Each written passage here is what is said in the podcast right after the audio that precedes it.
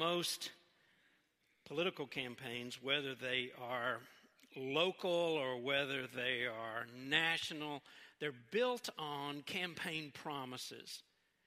And are you kind of glad, what, however you voted and whatever you hoped would happen, you're just kind of glad to be out of the campaigning and all of that? I just get so wearisome, you know, and it's kind of like it lasts longer every time. Uh, people go into that, and and one of the things that uh, is is is always there is the promises. You know, we promise we're going to do this, promise we're going to do that, and you know, I'm going to make this happen, going to do that. And what's kind of what's happened to us is that we've gotten a little cynical about it, right? Because of course we we've started expecting that a certain percentage, maybe a high percentage of those things, a huge percentage, a huge, bigly percentage of those promises are not going to be kept. If you're, I started to say if you're my age, but you don't even have to be my age. You know, by the time you get, I don't know, high school probably, you've kind of figured out, yeah, let's wait and see how much of that's going to happen. It's just a part of politics, we've sort of figured out that we expect promises made don't always mean promises kept. And it's not just in politics, it's in business. How many times have you done something, know, they've overpromised and you're going to get this amazing deal and this, and then it didn't quite uh, add up to what you thought it was going to be, or it didn't work out like that. It's true in relationships. Some of you have had your heart broken uh, mine by first grade by a girl named Janie. I don't know. I'm sorry. I'm okay. I'm okay. But people tell you things and they don't follow through, right? Or they don't mean it to the degree, maybe even the time they think they do. But we're used to promises being made, not being kept. I think it's it's an, it's uh, endemic of our fallen nature.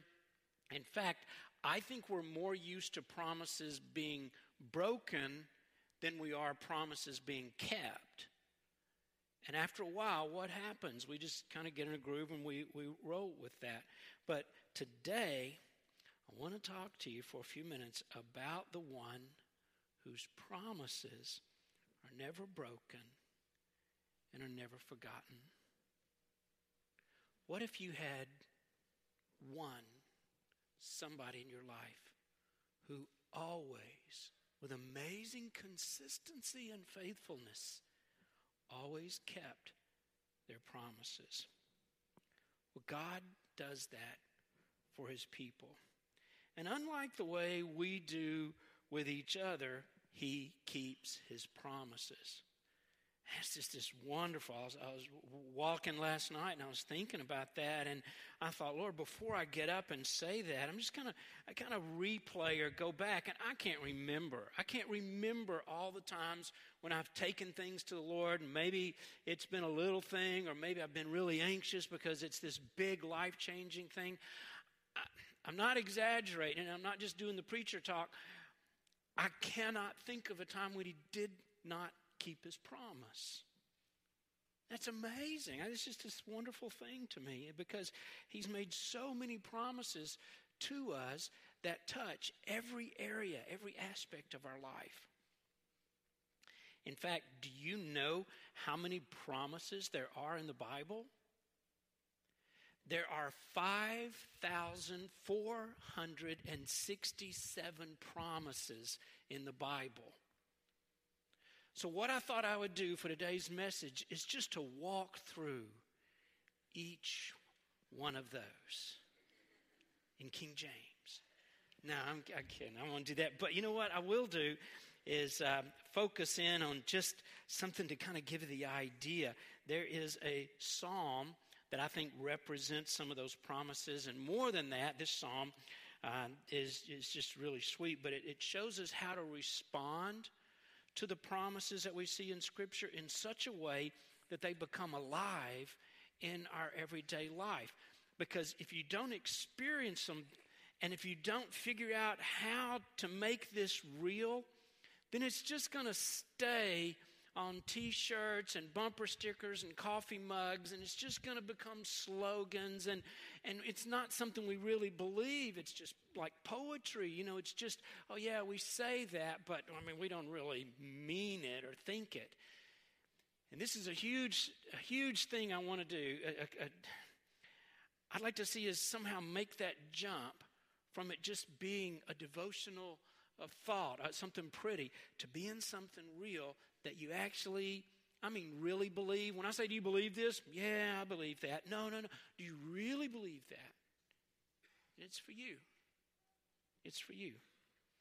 So, if you have a Bible, a tablet, a phone, turn to Psalm 145. If you don't have any of those things, we're going to put it up here for you. Now, I'm going to read this entire psalm. It's just a few verses, but one of the things I've noticed about um, where we are in history is that it's tough for us to tolerate anything with any length. We want everything to be 140 characters and that's it. And we've kind of conditioned ourselves to thinking, oh, that's really a long post. So this is this is not a tweet, this is not a Snapchat. So I want you to lean into it and really just read this along with me if you can, and I want you to soak it up okay? And stay with it. Psalm 145 I will extol you, my God and King, and bless your name forever and ever. Every day I will bless you and praise your name forever and ever. Great is the Lord and greatly to be praised, and his greatness is unsearchable. One generation shall commend your works to another and shall declare your mighty acts on the glorious splendor of your majesty and on your wondrous works, I'll meditate. They shall speak of the might of your awesome deeds, and I will declare your greatness. They shall pour forth the fame of your abundant goodness and shall sing aloud of your righteousness. The Lord is gracious and merciful, slow to anger, and abounding in steadfast love. The Lord is good to all and his mercy is over all that he's made. All of your works shall give thanks to you, O Lord, and all of your saints shall bless you. They shall speak of the glory of your kingdom and tell of your power, to make known to the children of man your mighty deeds and the glorious splendor of your kingdom. Your kingdom is an everlasting kingdom, and your dominion endures throughout all generations. The Lord is faithful in all his works and kind in all his works. The Lord upholds all who are falling and raises up all who are bowed down. The eyes of all who look to you, and you give them their food in due season. You open your hand, you satisfy the desire of every living thing. The Lord is righteous in all his ways and kind in all his works. The Lord is near to all who call on him to all who call on him in truth. He fulfills the desire of those who fear him. He also hears their cry and he saves them. The Lord preserves all who love him, but all the wicked he will destroy. My mouth will speak the praise of the Lord, and let all flesh bless his holy name forever and ever. For a lot of folks, when we compare the precious promises of God to the grittiness of our daily lives, it feels like there's a disconnect. We think, I, I get these promises, but then I look at my life and I'm not feeling that it sinks. I, I'm, I, I'm uncomfortable because there's this large gap between the two. And I'm a follower of Jesus, and, and I don't want to rationalize or make excuses. I want to I want to believe it. And I want to know that it's true. God has promised so much in His Word, but too often those of us who follow Him experience so little of that. And that creates this dilemma, and maybe it's one you never talk about.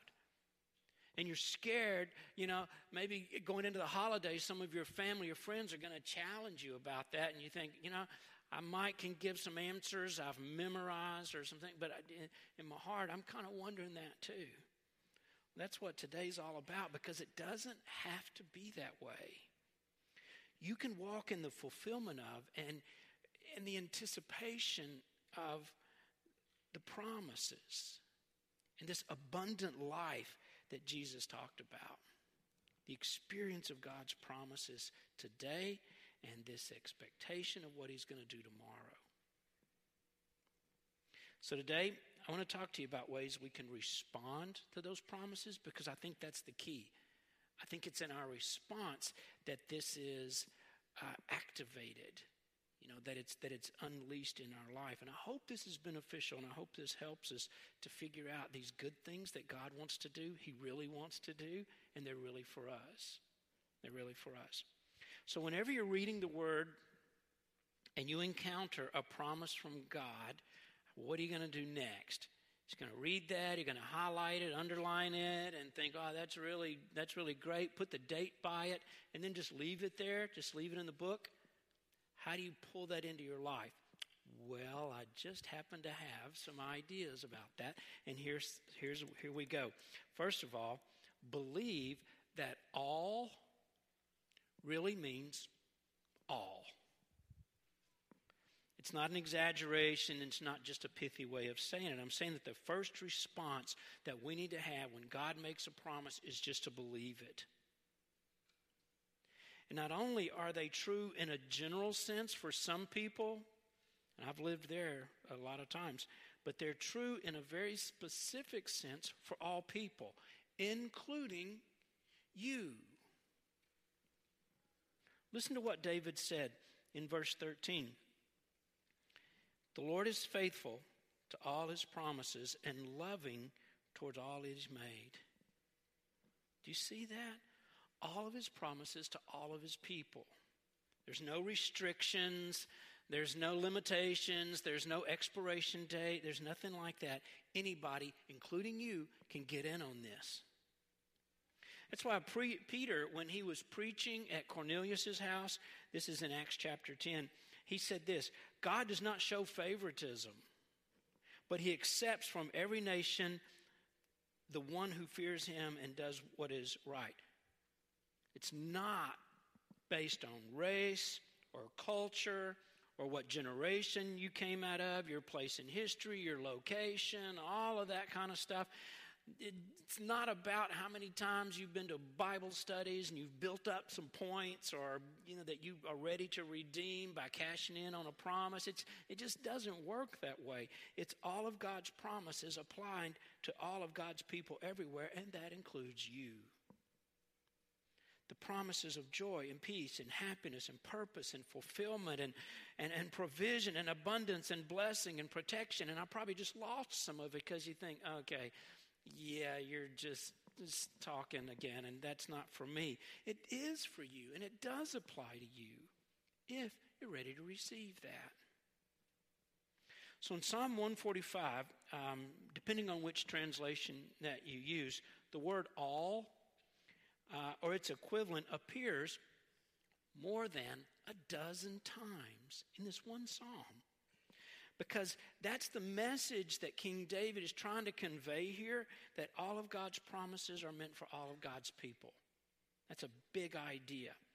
There's something interesting about uh, biblical literature that just sets it aside from all other ancient literature uh, especially Greek literature, especially um, everything else that was written in, in this ancient this, this time.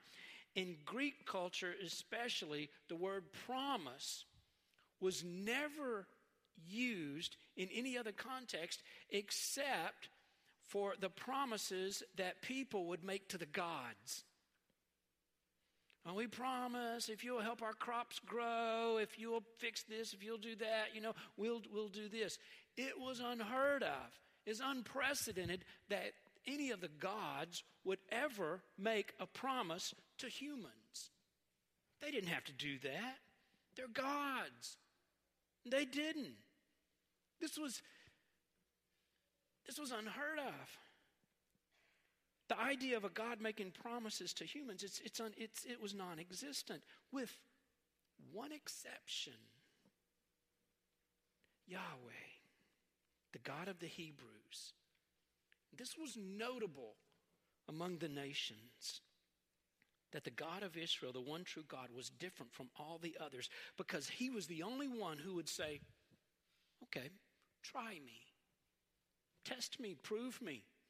I'm going to make promises to you. He was that kind of God.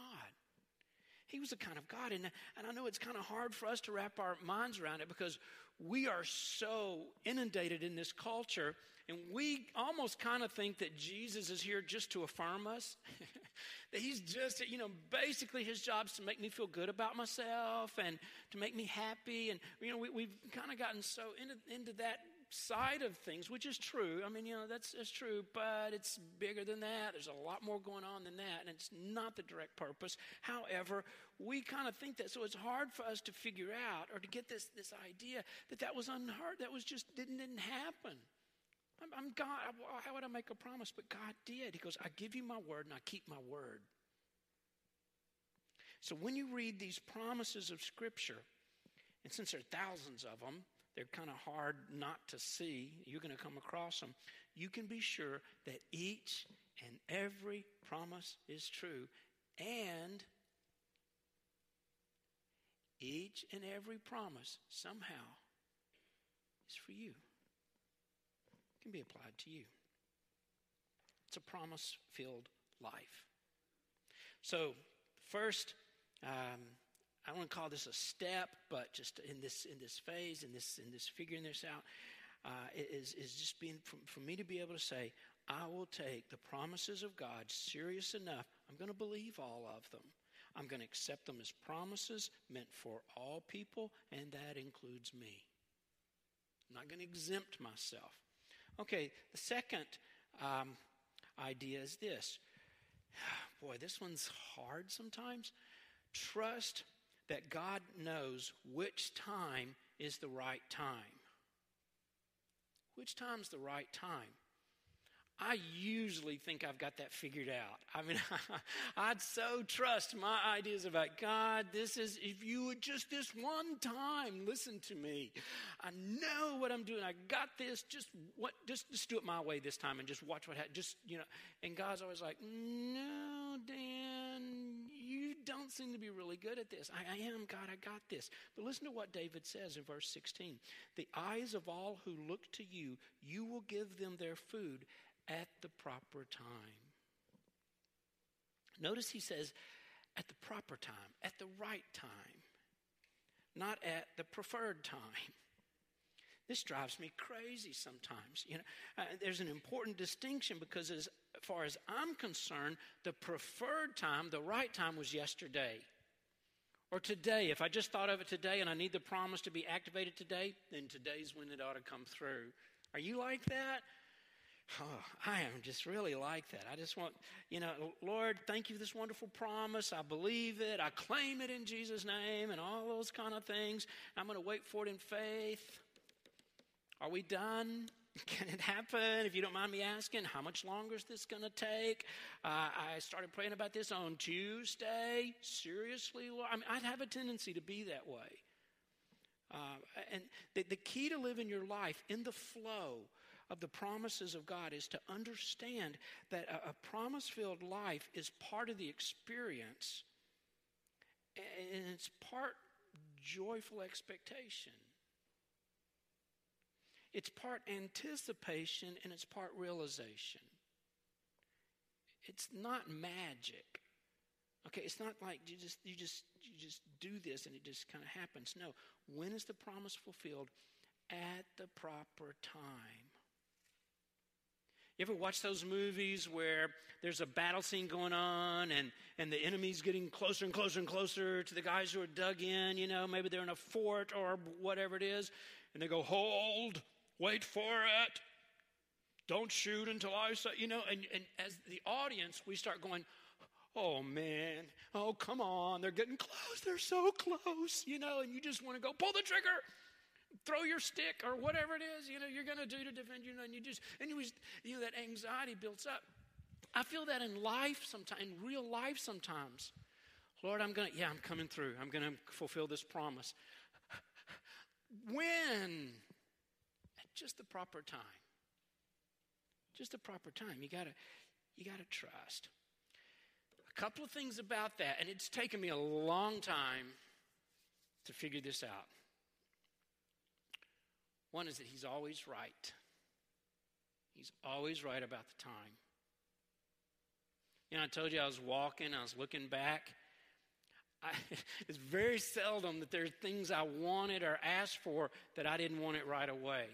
And there's very seldom, uh, in my experience at least, the times where God said, okay, you get up in the morning, it's done. You're good. How's that? I mean, every now and then that happens, and I go, whoa, you did it my way. You know, he goes, well, no, it's really my way. It's just like once in a while you match up with it. But typically, it doesn't happen like that. It comes at the right time. So don't give up. The other thing I kind of thought about was this it was always worth the wait. It was always worth the wait. What if God had answered my prayer in the first grade? Would Janie and I have worked out? I don't think so. We had so many differences. I mean, she liked those Chihuahua dogs that she had, and God bless you if you have Chihuahuas. Yap, yap, yap, yap, yap. I just, oh God, thank you in your mercy that you didn't do that. What about me and Miss Singleton in the sixth grade?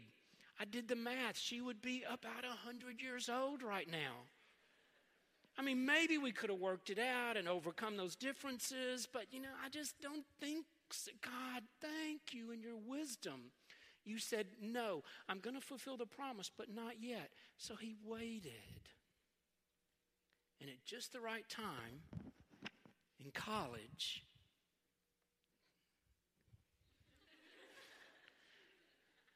Some of you, I know, our speaker last week, we asked him at lunch, When did you meet your wife? And he said, I was 11 years old. No, he said, I was 10 years old and she was 12. So she didn't pay any attention to me. She just thought I was a little kid. And I thought, Dude, you were a little kid. You were 10 years old. So when did y'all get serious? Did you wait on middle school before you started? You know, he says, No, that was later and everything. But God, God has kept that promise. He's really good. So it's part anticipation. And there's going to be seasons of your life that you're living in expectation of the fulfillment of the promise. But you gotta you just gotta don't freak out and don't panic and don't bail on your faith and don't think, well, none of this worked. No, he's not true and it's not real. Since it didn't happen yesterday or today, I guess it's just never going to happen. I've done that. I have felt that way. But over the years, I've heard it again and again and again. And I've caught myself saying, God, you promised an abundant life. My life just feels like anything. It is so unabundant. it, it's you promised joy, and I'm feeling despair right now, and, and peace, and I'm feeling anxiety. And you promised to use me in your kingdom. At these days, I feel like I'm on the bench, and you promised to fight for me, but the devil's just beating me up. Lord, on and on. And some people say, well, you know what? If I don't experience it right now, and God's promise is just not real, and I just can't, I can't count on it, so I'm going to walk away. Or if a disappointment comes, well, I prayed to the Lord, and this happened. I'm going to tell you, be careful about using that as a measuring stick of whether God's really who He said He was or not. We don't always understand, and I know sometimes it's serious and sometimes it's a big thing. But I found that it's always worth the wait and that he's totally trustworthy. Now, most Christians I know wouldn't abandon God and do that. Most of you say, well, that's not me. I'm not going to walk away. But it's kind of like in your heart you do. You may keep coming to church and you're going to Bible studies and you're in community group, and, but just real quietly you think, I don't know if I'm buying in anymore. I don't know if I can, I can trust him. We surrender. And like I said, we don't stop. We just think, well, disappointment's part of the deal.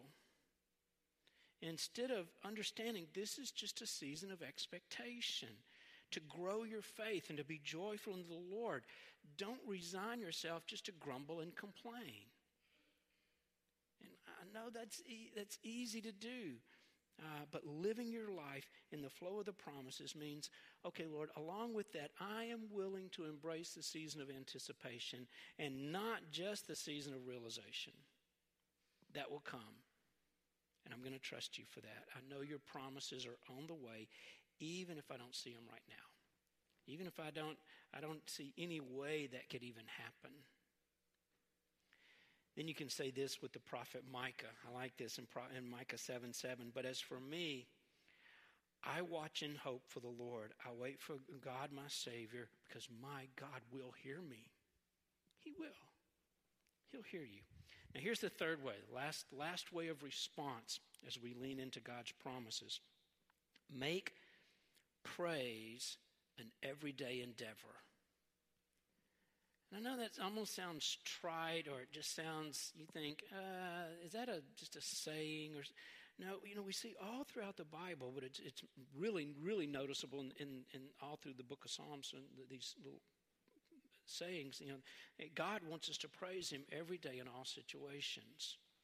Praise Him for His goodness and His kindness and His faithfulness and His mercy. Praise Him during good times. Praise Him during bad times, during sunshine and during rain. Praise Him every morning. Praise Him at night. I'm going back kind of in this season of my life, and I figured out that there are gaps in books. I'm a reader. Some of you are readers. Uh, and I, I, figured out there are books I, I just I never read. I skipped them somehow you know, or maybe I read them because they were an assignment, you know, from my English teacher. And so you kind of read it, but you didn't really. So I'm going back. But it's, it's kind of hit where the last two um, just finished uh, The Night by uh, Elie Wiesel. It's one of the sad, you're reading that? Good. We're on the same wavelength. We're, we're good. Um, it's one of the saddest books. And, and in it is his struggle to maintain faith in God. And we really don't know. And he just died in, in July. Uh, we don't know where he ended up in his faith, but, but he had this tremendous struggle. And he was a survivor of the Holocaust. He was a Jewish survivor of the Holocaust. It was just horrible the things he went through.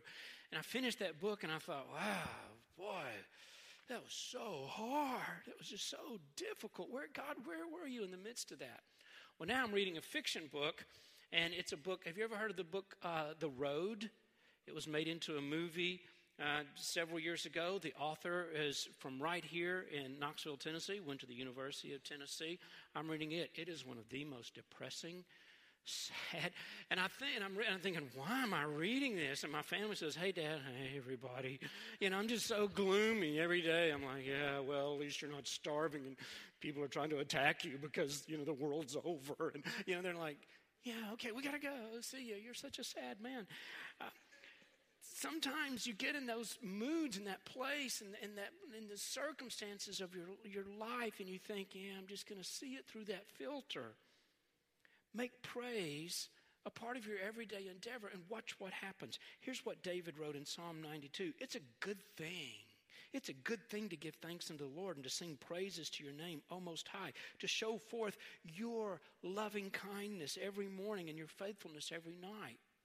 You choose. You either follow your feelings with your actions and your emotions, you know, or you choose to let faith lead, and even when you don't feel like it.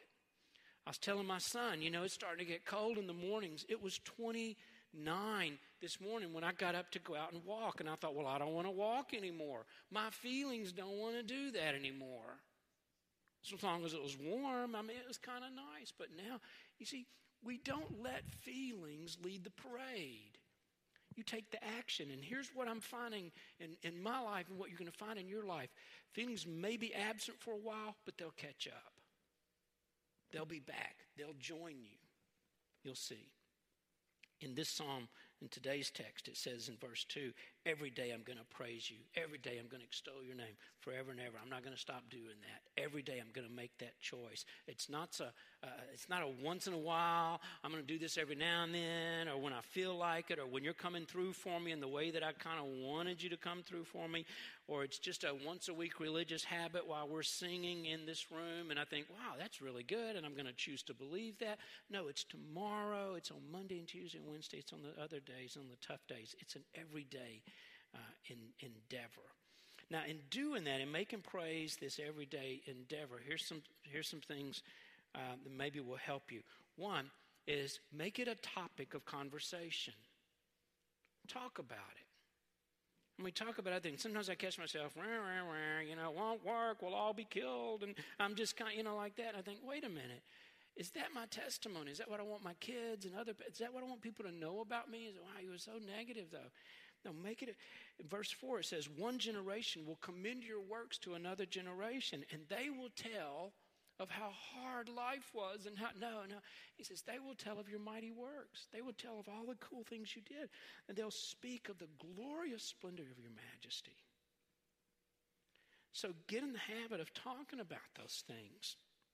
And the second thing is is that make that a matter a focus of meditation otherwise you're going to burn up all this emotional energy thinking about this this terrible situation and worrying about it. And I, I'm so good at this. That is my spiritual gift is worry. And I inherited it from my mother. She would worry about, oh my goodness, she would just, you just want to go, Mom, you're killing me. I just, and I, I realized, I'm my mama, you know, because I just, I'm kind of worried about these boxes. Look at them all. I'm just sort of, uh, what are we going to, do what if they, you know, and some of you are like that and you think that, and that's the enemy wanting to pull you away.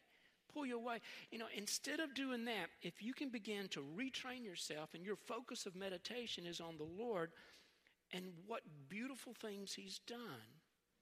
Like I say, this is kind of fresh because I push myself because I, I, I, walk a lot, and while I'm walking, I'm thinking, God, I'm just gonna, I'm just gonna do it, hit the reset, you know, the replay button, and I'm just gonna go back through all of these um, amazing things you've done in my life that I kind of forget about. And we just we move forward and we leave those there.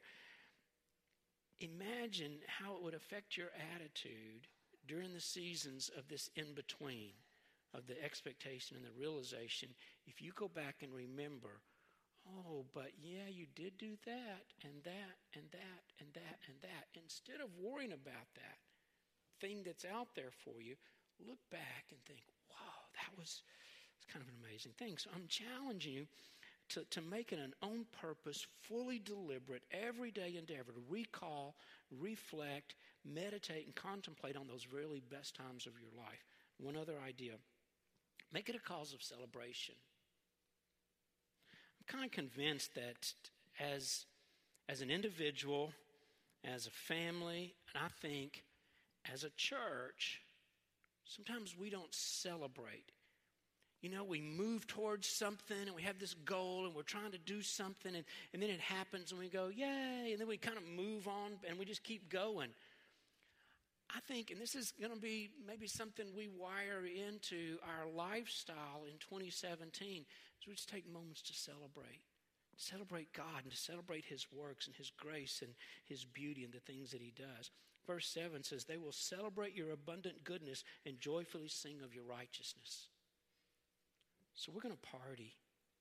I mean, you imagine this your dream boss comes in and offers you your dream job, the thing you've wanted to do forever, the thing you studied for, the thing you thought, oh, if I could ever graduate and get this job. He goes, you know what? That's yours.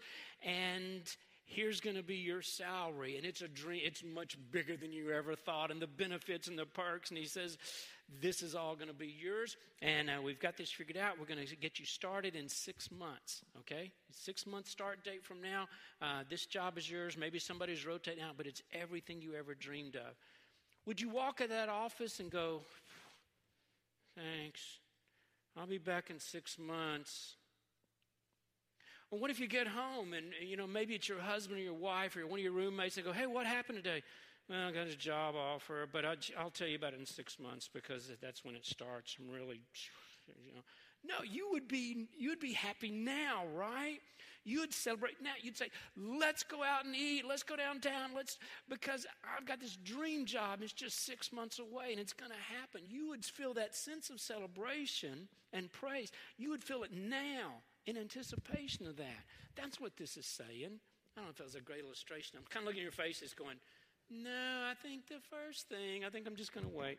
Now, you would be happy now because you would know. Some of you are going to graduate in, in a few months. You're already thinking, you're already thinking about that.